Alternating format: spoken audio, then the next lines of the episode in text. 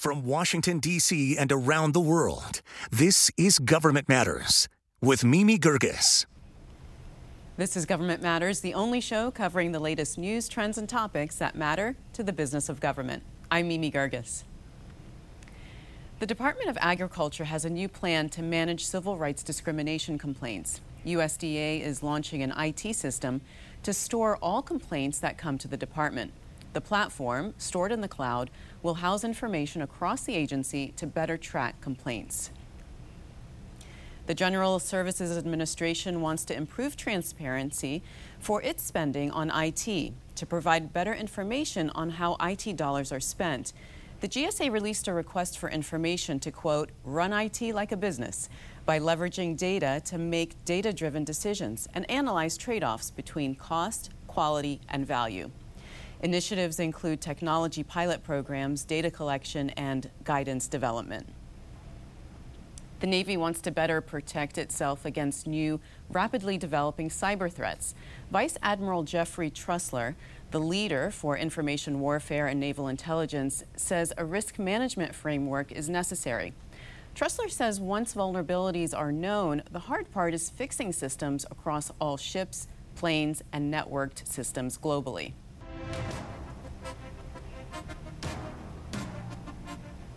Federal agencies have 60 days to identify all critical software at their offices. A new White House memo says agencies must implement security measures within the next year. Tony Scott is CEO of the Tony Scott Group. He's former federal chief information officer. Tony, welcome to the program. Thank you. Great to be here. So, what prompted the White House to put this memo out?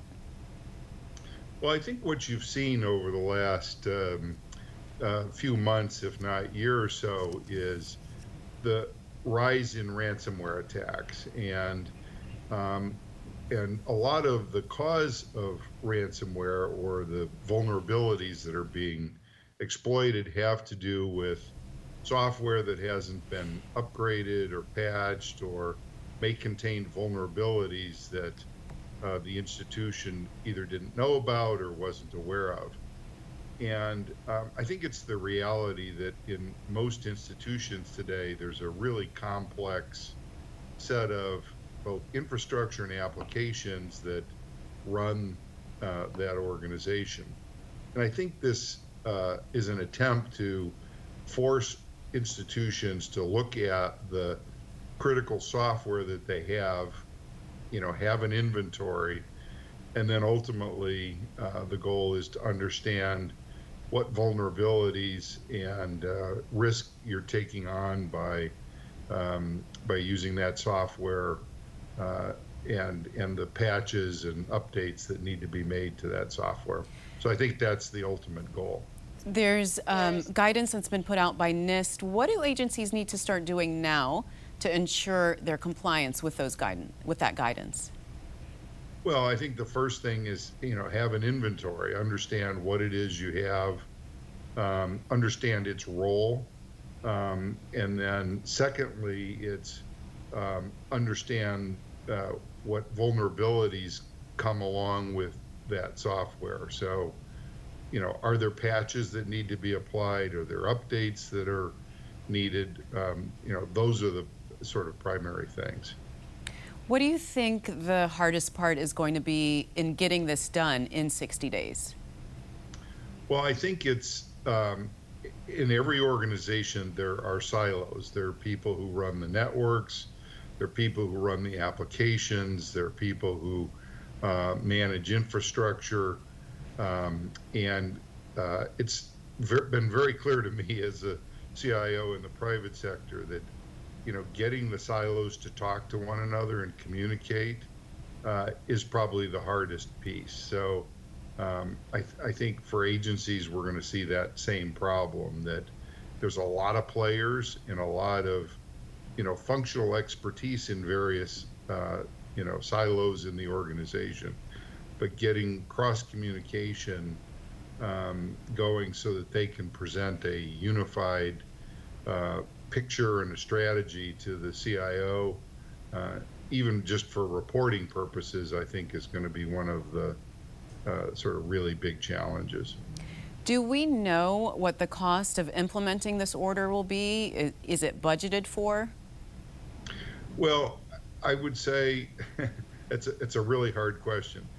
Um, some agencies that are further along in the journey will find this relatively easy to do. If you're starting from scratch, if you've been a sort of a foot dragger in terms of modernization, um, you're going to find this uh, probably pretty burdensome and you would need additional uh, budget. So I think it just depends on where the agency is.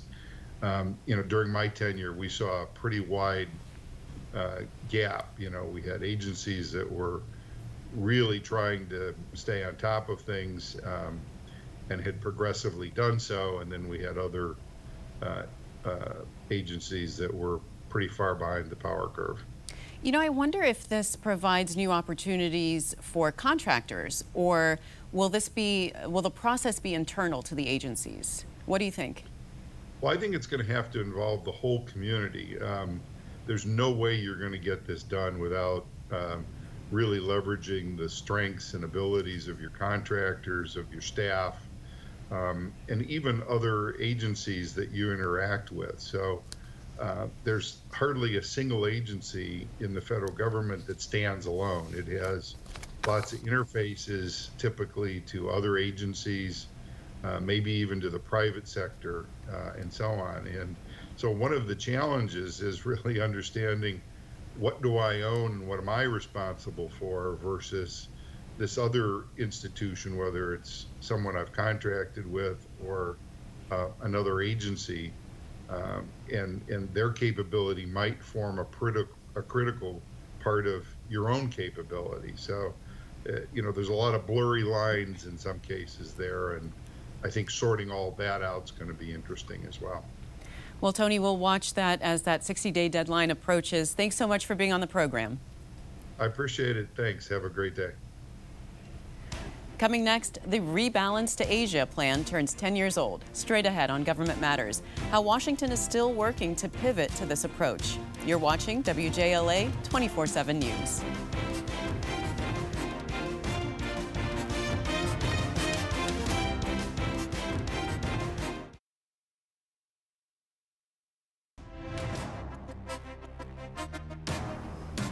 The Pivot to Asia plan from the Obama administration turns 10 years old next month. The plan aims to expand economic potential, advance democracy, and create a military presence in the Asia Pacific region. But the U.S. has fallen short. That's according to Zack Cooper. He's senior fellow at the American Enterprise Institute. He's writing about foreign policy with China for Foreign Affairs magazine. Zack, welcome to the pro- program. Great to be here. You say that there's, quote, a disconnect between ambitious rhetoric and underwhelming action when it comes to the U.S. relationship with Asia. Explain that. Well, if you think back about a decade when the Obama administration announced that the U.S. would be rebalancing towards the Asia Pacific, we said that we were going to make a whole commitment to the region, right? We were going to move our military more in that direction. We were going to increase our economic engagement with the region. We were going to promote democracy and human rights there. And I think if you look back at the last decade, the results are pretty meager.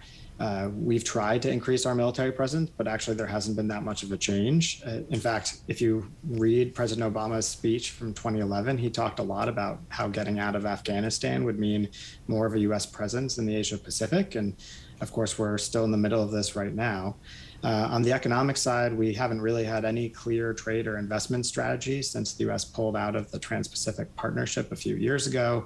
And then on human rights and democracy, we've seen backsliding actually throughout much of the region and in the United States. So I think if you look at the key priorities that we have had in Asia over the last decade, it's it's very hard to say that we've accomplished them.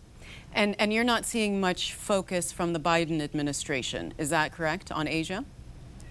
They came in really promising to focus much more on Asia. And I think they've done quite a good job with some of our key allies, Japan, Korea, to some extent Australia, and then with a few partners as well. We've really seen progress with, with India and with Taiwan. Where I think they're struggling is in Southeast Asia. And, and unfortunately, you know, this is much of the region, right? There's 650 million people in Southeast Asia. Um, countries like Indonesia, the Philippines, Vietnam are absolutely critical. And we just haven't put the energy into that part of the region that we've put in elsewhere. So, what do you think the current administration's biggest priority should be for Asia? I think the most important thing what our Asian friends want to see from us is a positive trade and investment approach. And unfortunately, this is a real challenge for the administration. Uh, the White House keeps promoting what it calls a foreign policy for the middle class. And when you hear them talk about this, often it seems to mean that they don't support a broader trade and investment plan for the region because they don't think it would support the American people in the way that it should. And so this leaves many in Asia very confused about what you can actually do for them, right? Um, of course, many in Asia want more US engagement on the military side, but their top priority is really their economic development. And so if we can't find a way to support them in those endeavors, it's going to be very hard for us to get traction in the region over time. Well, let's talk about China's military strength. What would you say, Zack, is the balance of power right now between the US and China in the Pacific? I do think the United States still has a bit of an upper hand, although it's a declining upper hand, and uh, the the balance is getting much closer than it's been at any point in recent memory. And of course, this means that the one contingency that many of us are most worried about, a, a possible fight over Taiwan, is becoming slightly more likely as time goes on. And I think certainly uh, as we get towards 2025 and 2030 or 2035, that military balance is going to become more and more concerning. And so, from an American perspective, we need to be doing everything we can with our key allies and partners, countries like Japan and indeed the Philippines to reinforce the US presence in the region and to make sure that we have a strong deterrent capability. But the trends are very much against us at the moment. So, policy wise, what do you recommend uh, defense wise? Do you recommend we go all in on the Pacific? And is that doable? Uh, can we do that? The United States has global responsibilities, and I don't think that's going to change. But I do think the balance of where we put our time and our resources has to change to some degree. That doesn't mean we aren't going to keep investing in our relationships in the Middle East or our alliance in Europe. Um, but it does mean that, in my view at least, when the United States thinks hard about where it has to prioritize, that Asia should be the number one region. In part, that's because our allies in, in Europe. Uh, they want cooperation from us, and, and we should certainly give it to them. But they're capable, if they get their act together, of dealing with the challenge from Russia. Um, that's not the same in Asia if we leave our friends in Asia alone to deal with China, they will have no choice but to bandwagon with Beijing. And so we have to stand up firmly in Asia. And that means putting real resources into the region. And frankly, that's just something we haven't done since we announced the rebalance to Asia over a decade ago. So I think it's about time that we actually put our money where our mouth is. Very quickly, Zack, on human rights and promoting human rights, that's always been a priority, but how do you actually do that? It's really hard. I think the first thing is we we learned the last few years that if you don't talk about human rights, you certainly are not upholding them. So we have to push back against uh, repression in Hong Kong, uh, genocide in Xinjiang, and these other kinds of human rights violations that um, we have to stand up and talk about them because if we don't do it, no one else will. I also think, though, that doesn't mean that we can't cooperate with other countries who aren't perfect democracies or even aren't democracies at all. We've got to find ways to work with all of the allies and partners that we have in the region and not insist that they transform overnight, but just push them slowly towards these key values that we think are so important. So it's it's a long project, but I do think it has to be part of how we see our long-term vision for the region. All right, Zack, we'll leave it there. Thank you so much for being on the program. Thank you for having me. Next, the Pentagon has its own cyber certification program. Straight ahead on Government Matters, asking if all agencies should have their own programs. You can find every episode of our show and podcast at govmatters.tv. I'll be right back.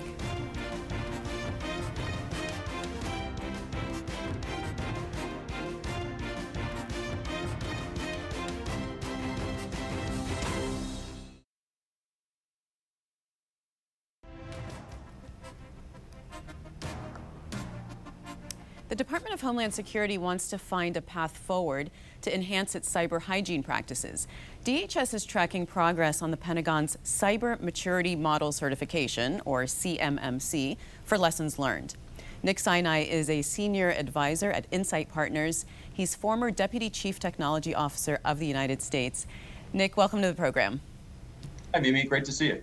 So, explain what a cyber certification program is and what it's meant to accomplish. Yeah, so the, the whole idea here is um, contractors have a lot of um, sensitive but unclassified information, and adversaries have been uh, stealing that. And so the Department of Defense uh, has designed the CMMC process to uh, essentially uh, um, improve the security, improve the cyber hygiene of defense contractors, and and hook it into the procurement system.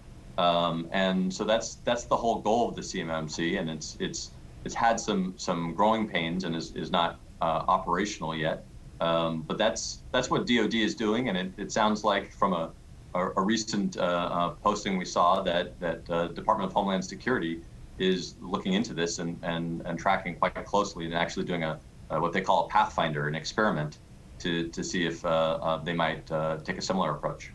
Well, you did mention the, the DoD's program and that Homeland Security is looking at it. Um, what are those growing pains that you mentioned? How is that Pentagon program going? Well, the there, there's a, a, strategic review initiated by the deputy secretary, um, and so uh, you could call it a pause or a strategic review. Um, but it, it's it's clear that um, um the administration has heard some of the uh, industry feedback that this is is, is quite a, a, substantial compliance regime, and the, the threat is real, and the and, and the goals are good. Um, but this is a, a heavyweight system that is being set up uh, with a, a, set of third-party assessors and you know a whole ecosystem. Um, and so this is something that if we're going to do is, is going to live for decades and decades. Um, and so we have to be pretty sure that this is the best way to solve the problem. And I'm I'm personally not convinced uh, that such a, a broad and heavyweight uh, compliance regime is the best way to solve the problem. Um, and uh, it, it, seems like DoD uh, has had some uh, challenges in, in, in also setting up a, a third-party accreditation board, and so this whole ecosystem of of kind of who who helps the DoD kind of uh, vet and accredit the the defense contractors. Um, as you can imagine, there's a little bit of a gold rush among uh, um, services firms to do that. So, well, well, but um, Nick, let me let me ask you before you get too far along uh, in in that because I, I guess certification programs are a good thing. So, how do we have this kind of certification to keep contractor networks secure in a way that works? Yeah, so that's that's really the it's a great question, Mimi. Of, of um, how do we do things in a risk-focused way? So how do we we um, kind of uh, really uh, focus the efforts, um, and and how do we not have kind of a peanut butter approach where we spread spread it around too thin, but we but we actually understand, um, you know, what are the real risks and and um, you know, how do we also account for a dynamic environment, right? The the systems that they're building, um, those are dynamic. The threats are are dynamic as well. And if you have a system that is a compliance system that is very static, uh, you risk being being unable to to really uh, achieve the goal of, of protecting that that sensitive information. You said that it takes a really long time for uh, companies to get through those certification programs. How do you speed it up but not compromise on quality? Yeah, and I think that's um, one of the things that the Department of Defense is looking at, and, and also something that, that DHS is looking at as well, is how do we use technology and automation uh, uh, rather than kind of checklists and, and, and paper-based processes? Because that's, that's been the rub with traditional compliance regimes. Um, and you could think about the the um, authority to operate, the accreditation to go live with with uh, software inside of inside of the federal government. You could think about FedRAMP, the cloud certification uh, process. They traditionally have been very uh, checklist and kind of compliance, these long uh, um, static processes, and we have to find a way to bring technology and automation uh, to these uh, certification regimes um, and, and, they have to they have to adapt to to kind of the modern threat. And what happens is we, we kind of lock in a approach and and then we don't uh, adapt to kind of what the adversary is doing. You brought up FedRAMP, which is cloud certification. Briefly explain a little bit more about that, and if that's a better approach that that could be used to certify contractor networks. Yeah, so FedRAMP isn't designed for contractor networks. It's designed for uh, software vendors, uh, commercial off-the-shelf, uh, as well as um, platform and and um, uh, um, infrastructure as a service vendors, the big cloud vendors as well. And and the um, you know FedRAMP has been around about a decade, has a couple hundred companies that have gone through it, um, and you know has kind of become the gold standard for for security in in government. The challenge is is there's tens of thousands of great uh, software as a service companies, and and very few of them are are uh, FedRAMP certified.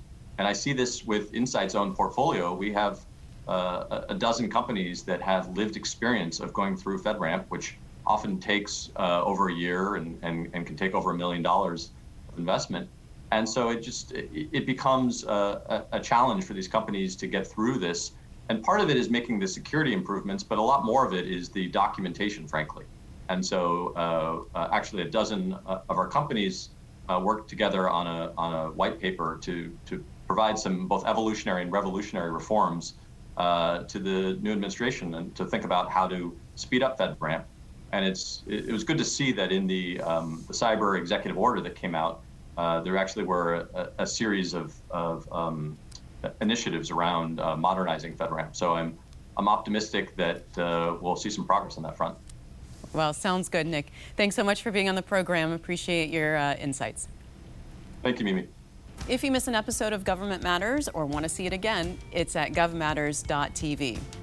And connect with us on social media. We want to know your thoughts and suggestions for the program. Follow us on Facebook, Twitter, and LinkedIn, and subscribe to the Government Matters YouTube channel. I'm back in two minutes.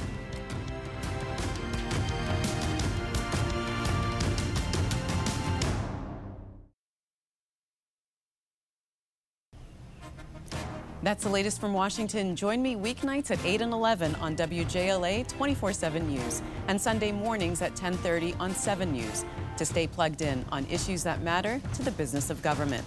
Thanks for watching. I'm Mimi Geerges.